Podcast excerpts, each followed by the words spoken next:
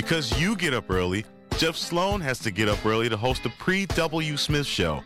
And that's what you are listening to now on 760 WJR.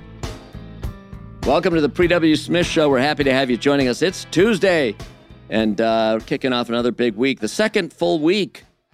Actually, the first, no, this would be the second full week. That's right. So, well, well, okay, it's debatable. Here's the thing last week was a full week, first full week of July. But of course, it had July 4th on Monday at the front end of it. So we don't really count that as a full I mean, that was, yeah, four day work week. So this is the first full work week of July. And uh, we're helping you kick it off. This is uh, summer vacation time. It's, uh, you know, I feel like we're all working in, well, most of us are working in July, but it does a different kind of different tone, different feel. Let's make sure those of you with small businesses out there don't back down from that drive. It's summertime, but no rest for the weary, especially when you're a small business owner. We got to go hard. So let's do that. You know, a lot of you know me as a small business expert, an entrepreneurial expert in my role as founder and CEO of StartupNation.com. And one of the things that is one of the great tools for small business, for any business, but we're focused on small business in this segment, is a newsletter, an e newsletter.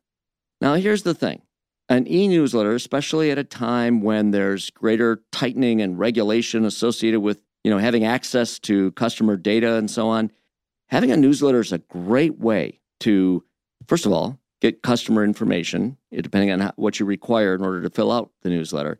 But it's also a great way to engage your most important audience, and that is customers who have taken the time to go through the value exchange of saying, you can have my name, you can have my email address. I'm signing up to your newsletter. I'm obviously interested in what it is that you sell. That's why I signed up. And you know, as I said, the most valuable customer is one you've already paid to attract and one you've already earned to keep. You've retained them. You've retained them for a reason. They're loyal to your business. They've signed up for your newsletter. They're interested in what you're doing. Now you have a shot to engage that audience through tools like a newsletter, as long as you do it right and do it regularly, to continue to engage them to do more business with you.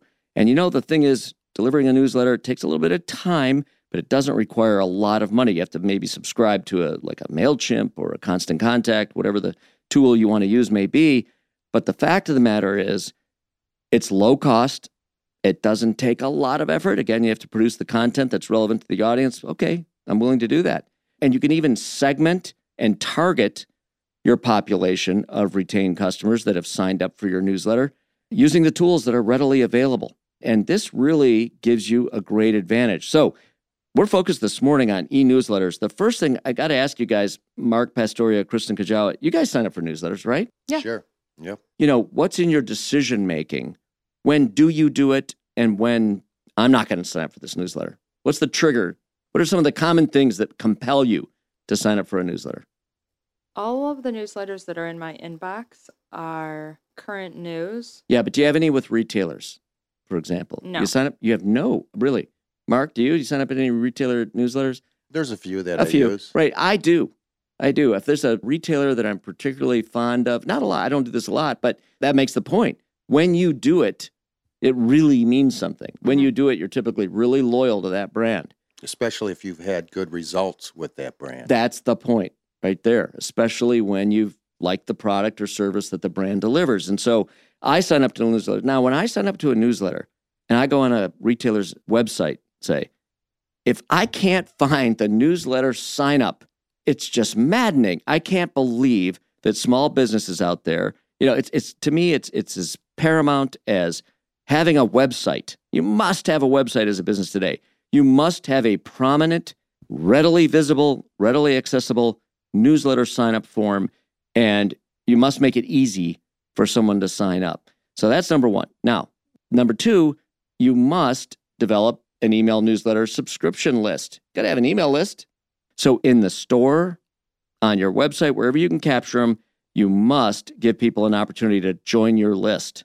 Otherwise, this whole thing is moot. You don't want to send this to your aunt and your your mom and your dad, whatever it may be, your brother. You want to send it out to real customers out there. So you have to compel them to sign up, and you got to give them an easy way to do it. All right, that helps build your list. Then you've got to produce content of relevance. Now, what I like to do and what I recommend is that the content is not about selling. You can certainly sprinkle in promotions and ads and make sure it's clear what you're selling, but you have to provide content of relevance. If I sell fishing poles, I'm going to put an article out there in my newsletter that talks about the hot fishing holes in the area right now or the hot fishing poles that have just come onto the market or why use this technique in fishing instead of that technique, whatever it may be.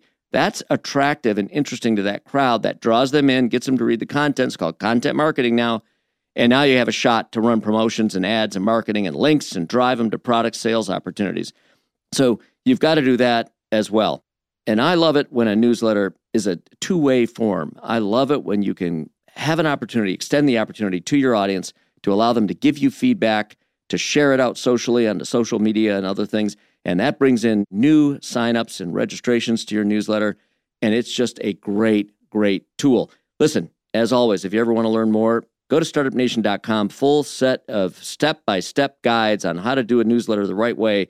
But if you're a business out there, you must have a website and you must have a newsletter. Okay, there you have it, right here. Back with more in a minute on the Pre W. Smith Show.